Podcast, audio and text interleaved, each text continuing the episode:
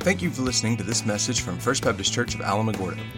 More information about First Baptist Church can be found at www.fbcalamo.com. All right, well, as Miss Rhonda and our kids head back to Kids Church, let me invite you to take a Bible uh, and go to the book of Second Timothy. We are going to wrap that book up this morning. We're going to finish that letter uh, as we look at 2 Timothy 4, starting in verse 9. Uh, and then next week, uh, the first Sunday of May, going on really through the first Sunday in June, we're going to do a series uh, simply called Who's Your One? That um, the North American Mission Board, we just, we just talked about with the Annie Armstrong Easter offering, uh, along with the uh, president of the Southern Baptist Convention, J.D. Greear, uh, developed this series. And it's, it's simply an evangelism series. So, so what we're going to do is basically evangelism training right here during this time on, on Sunday mornings. Uh, it's called Who's Your One? The whole idea behind that, this is mind boggling given the name, is that you will find one person. And that person will be your one. And the whole idea is that we will seek to, if you're not already doing so, seek to develop a relationship, uh, seek to develop opportunities to share the gospel. And so we're going to spend five weeks focusing on that. Uh, really, as we lead up to, to, Vacation Bible School, that was the idea behind that. Um, but then from next week, really through the end of the year, our, our charge is to, to, to, spend time focusing on, on our one and, and to seek opportunities during the week to, to pour into somebody else's life and, and to share with them the gospel and see what God does in and through us as we're, get this, faithful to, to do what He's called us to do, right? Faithful to share the gospel. So if that seems daunting, don't worry. We're going to talk a lot about it over the next uh, month or so, uh, five, six weeks. And um, just pray, pray that this week God will lay it on your heart, your, your one. Maybe for your family, that means one family, right, that, that you're going to be pouring into to see, uh, to see the gospel um, advance around Alamogordo. Uh, but this morning, we wrap up 2 Timothy. So we find ourselves in, in 2 Timothy chapter 4, verse 9. Um, these are important words for us because these are the last words that we have from the Apostle Paul. The last words he wrote before history tells us he was uh, beheaded uh, in Rome.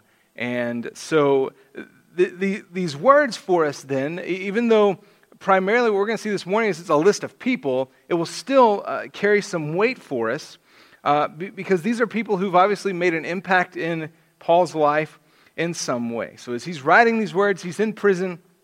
He's awaiting execution. He knows that, that his time is coming to a close. And so that's where we find ourselves this morning. So if you will stand with me as we read uh, 2 Timothy chapter 4 verses 9 through 22 this morning. The word of the Lord says this. Make every effort to come to me soon because Demas has deserted me since he loved this present world and has gone to Thessalonica.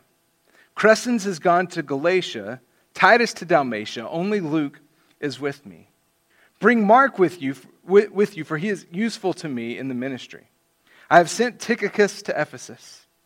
When you come, bring the cloak I left in Troas with Carpus, as well as the scrolls, especially the parchments. Alexander the coppersmith did great harm to me. The Lord will repay him according to his works. Watch out for him yourself, because he strongly opposed our words. At my first offense, no one stood my, by me, but everyone deserted me. May it not be counted against them. But the Lord stood with me and strengthened me, so that I might fully preach the word and all the Gentiles might hear it. So I was rescued from the lion's mouth. The Lord will rescue me from every evil work and will bring me safely into his kingdom, into his heavenly kingdom. To him be the glory forever and ever. Amen. Greet Prisca and Aquila and the household of Onesiphorus. Erastus has remained at Corinth. I left Trophimus sick at Miletus. Make every effort to come before winter. Eubulus greets you, as do Pudens, Linus, Claudia, and all the brothers and sisters. The Lord be with your spirit. Grace be with you all. Let's pray. Father, we thank you for this morning. I thank you for the blessing of your word. I thank you for the opportunity that we have to, to preach through, to, to walk through entire letters, entire books of the Bible here. And so as we close the book on 2 Timothy this morning, Will remind, will you remind us of the blessing of other people in our lives as Christians? We ask all these things in Jesus' name. Amen. Thank you. You can have a seat. So we come here, and this is, this is not one of those passages that if I was just kind of picking my favorite ones, this is probably not one of those that would make the list, right? Here, let me, let me uh, talk through a bunch of these names that one are hard to pronounce, and two, most of whom we don't even know who they were or, or what or anything about them.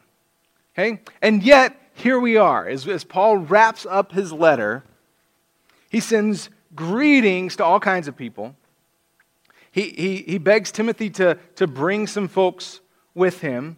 And yeah, he even talks to us a little bit about some, some people who have opposed him in his ministry. And so uh, I have really three simple observations this morning about this text that I want us to, to consider. And the first is simply this In this text, we have the blessing of friends, especially the, bre- the blessing of friends in the faith. Paul lists uh, a bunch of people here whom, whom he's encountered during his ministry. And that reminds us that, that as followers of Christ, as believers, we are not called to follow Christ alone, but rather we're, we're called to follow Christ within a community.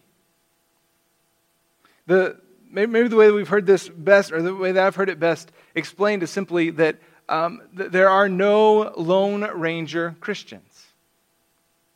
And by the way, even the Lone Ranger had Tonto, right? So the Lone Ranger wasn't alone. It, it, we're not called to, to go through this Christian life by ourselves. God has placed other people in our lives to strengthen us, who need to be strengthened by us whom we can prod along in, in the faith, and who can prod us along in the faith. And so I just want to take a, a real quick snapshot at some of these people uh, that, that Paul uh, mentions here, some, some of whom we have no idea, out, that we, we, we have no mention of them outside of this passage. But, but several of them we, we know who they are. And so the first part, obviously, he's, he's writing this to Timothy, right? Make every effort to come to me soon. Paul wants to see Timothy again. And he knew that there would be a very limited uh, window of time for that to happen because his, uh, his time's drawing near. Matter of fact, in this passage, we see that twice him, him urging Timothy to, to come soon. We see it at the beginning in verse 9, we see it at the end in verse 21. Make every effort to come before winter. In other words, I, want, I want to see you, and, and time's drawing near. Come soon. In the second half of verse 10, he mentions uh, guys by the name of Crescens and Titus.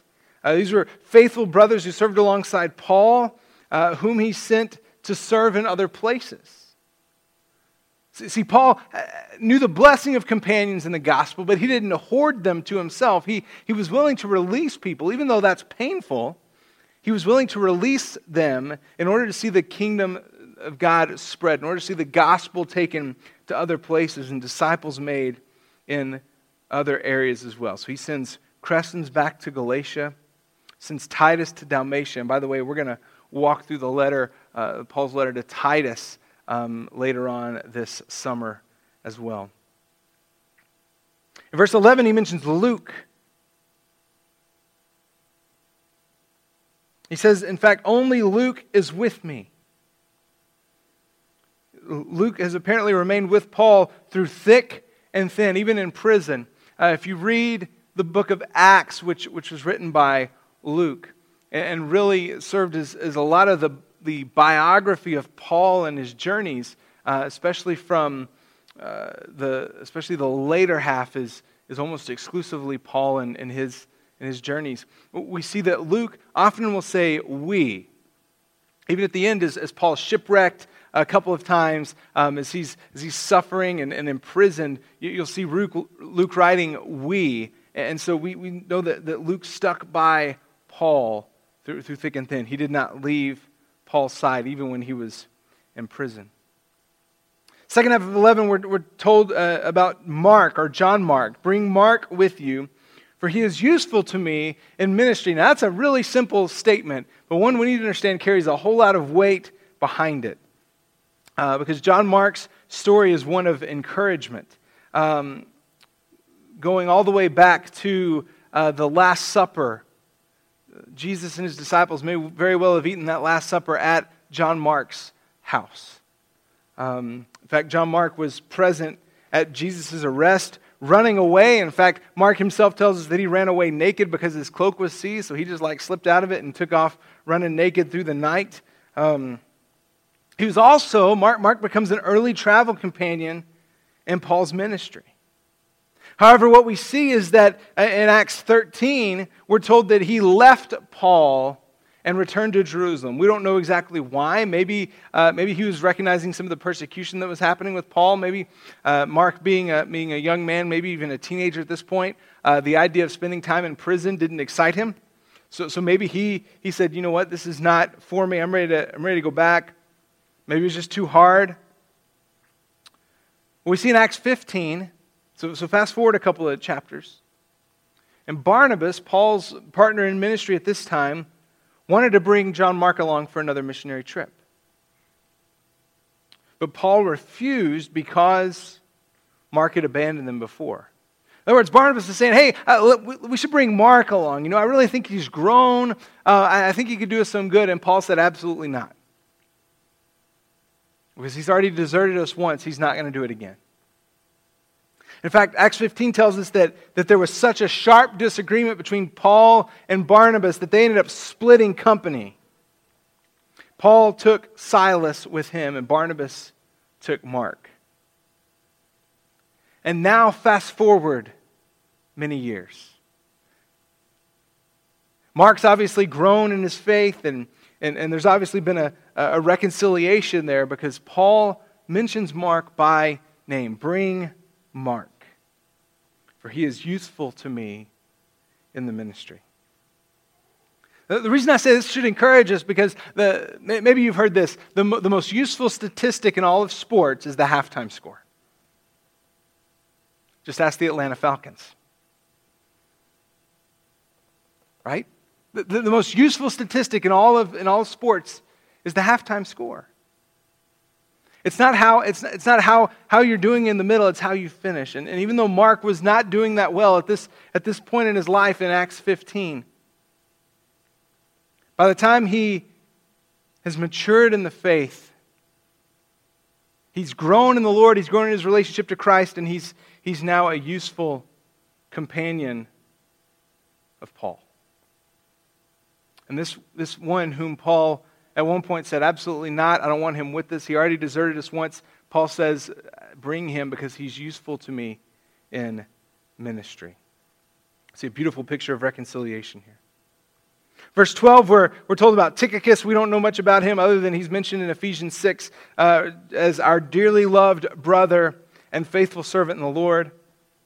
Um, verse 13, he mentions this guy named Carpus, uh, who's apparently a friend in, in a city called Troas, whom Paul really desires to see again. And, and even we see that, that Paul's uh, entrusted him with some of his belongings. The first is a cloak, which really would have been a combination. It would have been a, a single garment. Um, there was kind of a combination of a jacket and a blanket, um, which would have been useful in a cold jail cell, especially as, as uh, Paul is urging Timothy to come before winter. So he left this, uh, this cloak with, with Carpus, is now saying, I want it before winter. And then he says, Bring the scrolls in verse 13, especially the parchments. Now, it's likely, or it's at least possible, that Paul left these uh, because he was arrested. Didn't have time to, to bring them with him. He didn't have time to go get his cloak, wasn't able to go get his, his scrolls, his parchments, it would, would amount to his books. Maybe he even had his, his personal copy of the scriptures, personal copy of the Old Testament as well as some other writings. And what we see here is that apparently Paul loved reading. He, he was no doubt bored in prison, wanted something to, to occupy his mind, and so what better than scripture and other reading materials? And as a fellow book nerd, I resonate with this. Bring my books. my jacket and my books. That's what I want right now. See, and what, what I love about this is I think we often think of biblical characters as somehow super spiritual individuals who didn't care about normal stuff. And right here, we have Paul saying, I want my coat and I want something to read. And hurry up. Because it's about to get cold and I'm about to lose my head. So, so let's, let's go.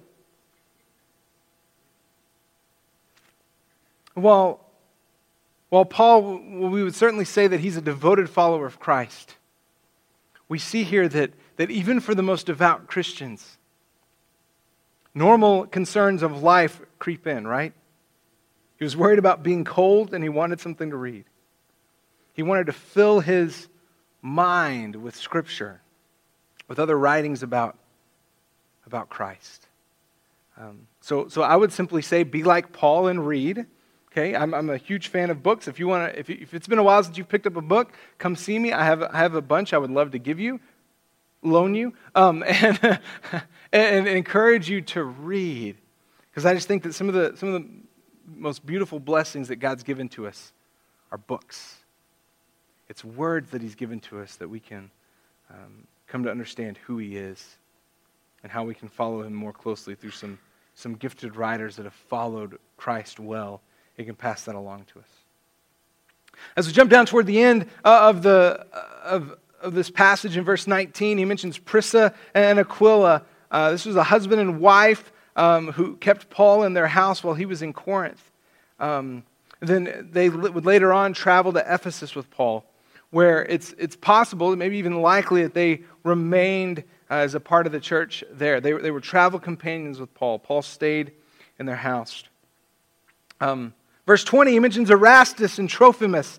Uh, in, in Romans 16, we're told that Erastus was a city treasurer in Corinth, and Paul sent Erastus and Timothy to Macedonia while he himself stayed in Asia. And Trophimus traveled with Paul to Miletus in Jerusalem. So, what we see here in this pattern is that all these people spent time with Paul, traveling with him to, to share the gospel. Then we come to a list in 21 of, of people that we really know nothing about. Eubulus, Pudens, Linus, Claudius, and all the brothers and sisters. We don't know anything about these people except right here. This is the only mention we have of them in Scripture. But, but, but understand this. That doesn't, just because we, we don't know anything about them other than their names, that doesn't mean they're not important. Because they've served as an encouragement to Paul. And now, as, as Paul's entering his last days, as he's preparing to be executed, their friendship is a source of strength for him. So, so now let's simply ask the question why do these names matter for us? Especially these names for, for whom we don't even know anything else about them other than they're mentioned here that they were apparently uh, friends of Paul. They were, they were travel companions, gospel co workers of Paul. In fact, why, why would we even cover this? Why not just skip over it and go, go on to something more exciting? Why, why cover this list of names? Well, as I said at the beginning, this passage is a great reminder that we're not called to live the Christian life alone. God, has graciously given us other brothers and sisters who journey alongside us.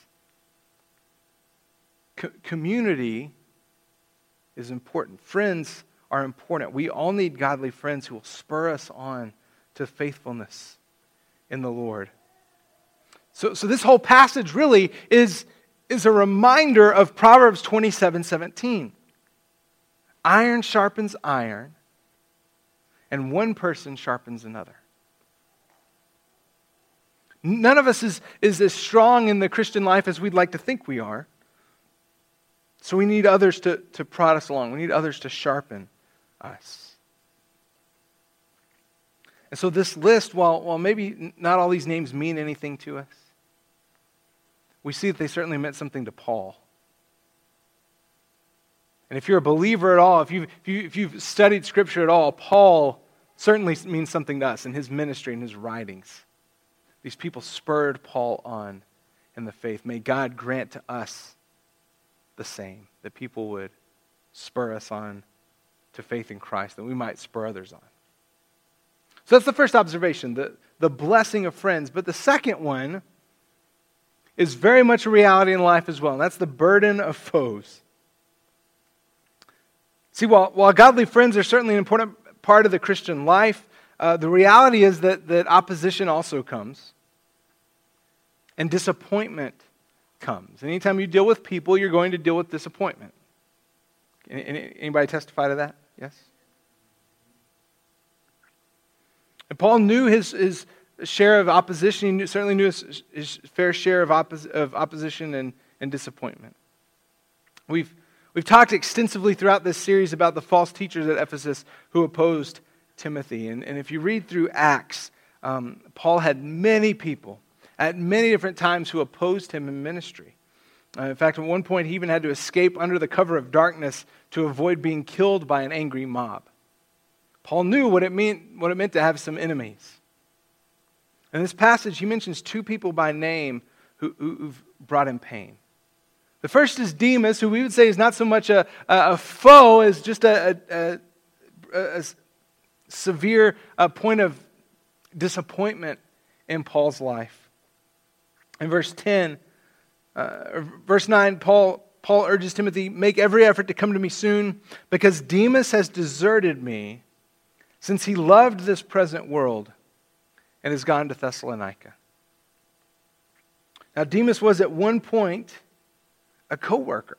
He was a co laborer. He was, he was alongside these other people in, in, in Scripture. In fact, um, in, in both the, the letters of Colossians and Philemon, Demas' name is mentioned alongside Luke as a coworker. This is someone that Paul uh, worked alongside, that he labored alongside to see the gospel spread. But Paul says Demas left because he loved this present world. And while we don't, we don't have the details that surround that, we, we, can, we can assume that, that it means he had some misplaced priorities, maybe some misaligned affections. Maybe much like Mark earlier in life, when, uh, when, when, things got a little tough, Demas set him out. And at the, the time that Paul needed him most, he, he said, I'm gone. And if you've, again, if you've dealt with people, you've more than likely uh, dealt with your fair share of disappointments. Perhaps you've, perhaps you've even disappointed a person or two in, in your lifetime.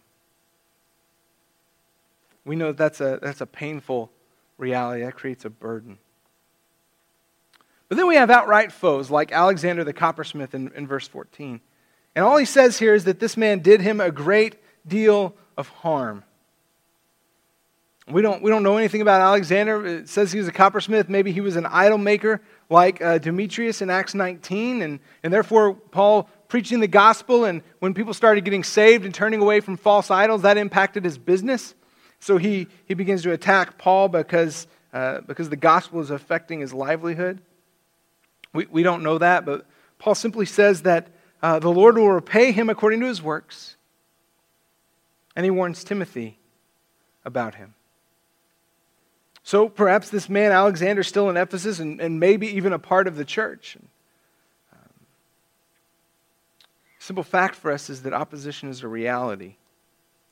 We, we've looked at the, the promise of suffering in the life of a believer throughout this passage. And so, here, as we consider those that, that are disappointing, that, that have disappointed us, as we consider those that are maybe even outright what we would call enemies or um, in opposition to us, again, Scripture would call us to action toward them, not, not to vengeance, but to prayer. This is what Jesus said in the Sermon on the Mount, Matthew 5.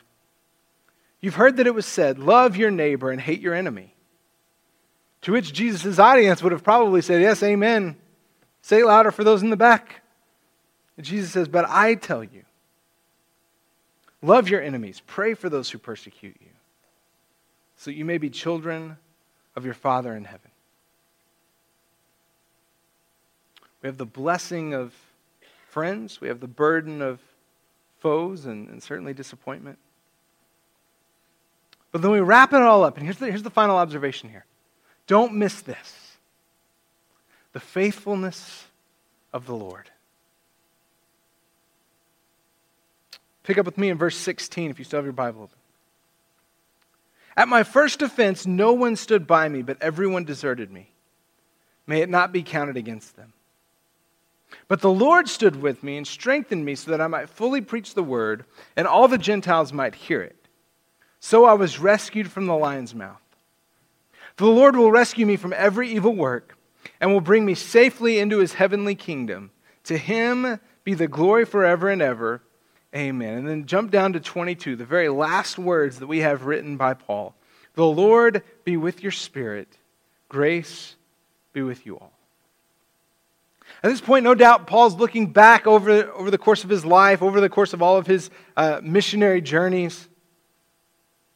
No, no doubt, as we see from the list here, the, the friends who've walked with him, and, and yeah, some of the foes that have opposed him. And as he finishes this letter to his son in the faith, Timothy, he wants Timothy to know, and I, I think he wants us to know, the Lord's faithfulness. He says the Lord stood with him when nobody else did. The Lord gave him strength to continue preaching the word, and, and in fact, even rescued him from the lion's mouth.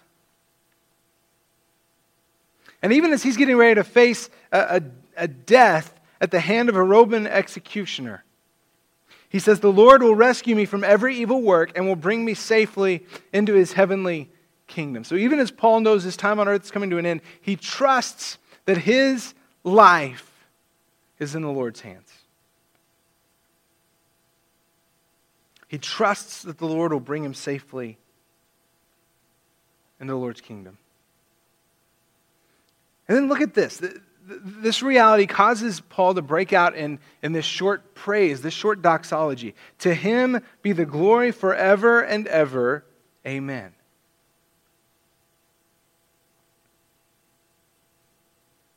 And then he uses his last words to encourage his readers. Now, again, remember, he's about to be beheaded. At this point, I think he knows that, that, that that's coming and, and coming soon. And the last words that he ever wrote are The Lord be with your spirit, grace be with you all. He wants his last words to encourage his readers.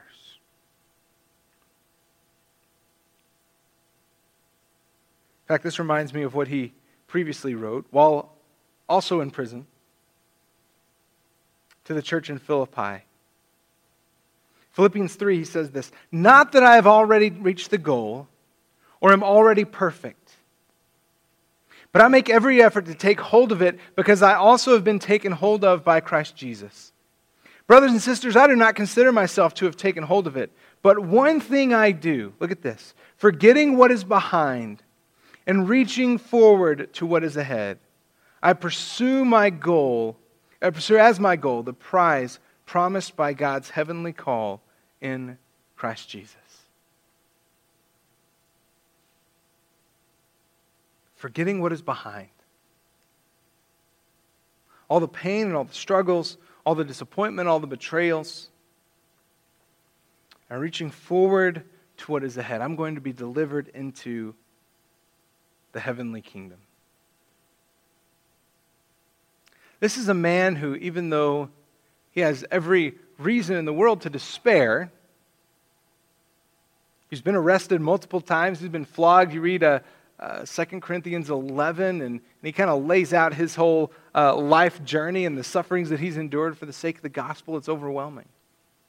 And yet here he is at the end of his life saying, as we looked at a couple weeks ago, I've fought the good fight. I've kept the faith. I've finished the race. I'm almost home. And I, just, I wonder today if you have the same assurance that Paul has. I think that's what, that's what frees him up to, to be an encouragement in these last moments of his life, these last days. To not be throwing himself a pity party saying, oh, woe is me. But to say, I've served the Lord faithfully. As imperfectly as I've done it, I've served him faithfully. And I've done it in part because of all these people that have labored alongside me. I'm finally at the end. I wonder if you have that same assurance.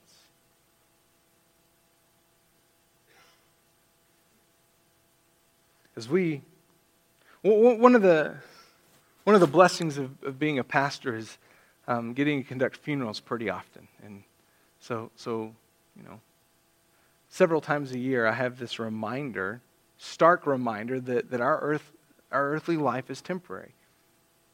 Life here comes to an end at some point for everybody. And every time I conduct a funeral, I always, I always find myself asking the question am, am I ready? If, if, if this were my last day, what, what would I leave behind? I feel like I've, I've served Christ as, as well as I can and, and give, given the power and imperfectly, but, but serving Him faithfully. As I look at Paul's ending of this letter here, looking back at all the people that have encouraged him, all the people that he's encouraged, I wonder if you and I would have the same confidence that Paul does facing that reality of death. He had that assurance because he trusted in Christ. Not because of his own righteousness, not because Paul was, was so much better than everyone else, but because he placed his faith in Jesus, who alone could save. Could save him from what he was and deliver him from the domain of darkness into the kingdom of God's beloved Son. And so, if you've never trusted in Christ Jesus this morning, I want you to know you can today. You can have that same assurance that Paul had as he came to the end of his life. You can simply say these words that we've put up on the screen, not as a magic formula, but just as a prayer, confessing sin to God, asking Him to be your Savior. My life is broken. I recognize it's because of my sin, and I need you. I believe Christ came to live, die, and was raised from the dead to rescue me from my sin. Forgive me. I turn from my selfish ways and put my trust in you. I know that Jesus is Lord of all, and I will follow him. Maybe today's the day that you turn from sin. You place your faith and trust in Christ Jesus needing that assurance that no matter what happens in this life, that your life is secure in Him. Maybe as we've read through this passage today and, and we read about those that encouraged Paul, the Lord's brought to your mind some folks that you need to encourage in their faith.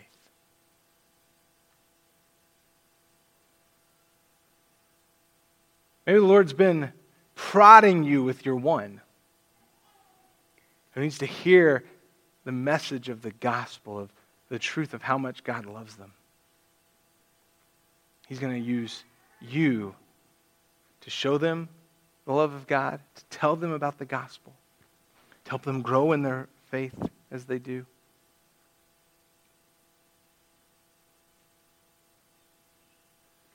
Maybe the Lord's simply bringing to your mind some of those that have encouraged you and prodded you along in your faith. And this morning is just a time of thanksgiving for all those that God's placed in your life. To, to shape us, to to sharpen us like iron sharpens iron, to mold us into the image of Christ. Let's pray, thanking God for His word, thanking Him for the blessings. Then we're going to sing a closing song, a song of invitation. And maybe you need to come and, and say, Today's the day I trusted in Jesus Christ, and I need to follow through in baptism. And uh, maybe you're saying, this is, the, this is the group of people, this church is the group of people I want to I want to pursue Christ with for as long as He has us here in Alamogordo, whether that's a month or 25 years. You'd like to come and find out a little bit more about church membership and what that means here, that we might sharpen one another. Trust you'll respond in just a few moments. Let's pray. Father, we thank you for this morning. I thank you for your word. And this morning, as we wrap up this letter, even though there are many people here that we simply read their names, we know nothing else about them we, we see they obviously made a great impact in the life of Paul. And that's a reminder that none of us lives our Christian life in a vacuum, but that we live alongside other brothers and sisters in Christ whom you've called to encourage us and who need to be encouraged by us. I pray we would do what Proverbs 27 says. We would sharpen one another, just like iron sharpens iron. We would spur one another on to love and good works, as you've said in Hebrews 10.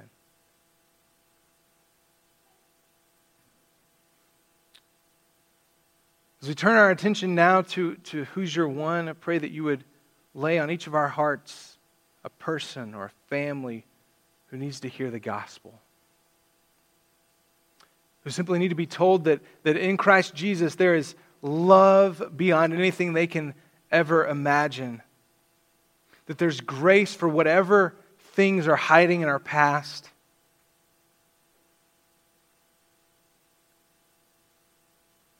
There's a future more glorious than our minds could comprehend.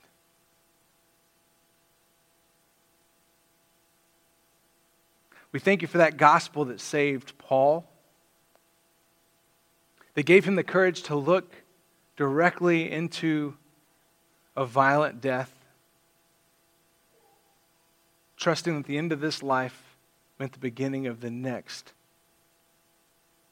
glorious life in your presence. I pray this morning we would have that same assurance. And if anyone does not have that assurance, that today would be the day they would turn from sin and trust in Christ Jesus. Thank you for your word. Thank you for the way that it convicts us, that it blesses us, that it corrects us, that it leads us into the life and into the people that you've called us to be. We ask all these things in Jesus' name. Thank you for listening to this message from First Baptist Church of Alamogordo. We are located at 1100 Michigan Avenue in Alamogordo, New Mexico. We meet on Sundays for small groups at 9 a.m. and worship at 10:30. If you have more questions, please email office at fbcalamo.com or call 575-437-5510. Thank you for listening, and may God bless you this week.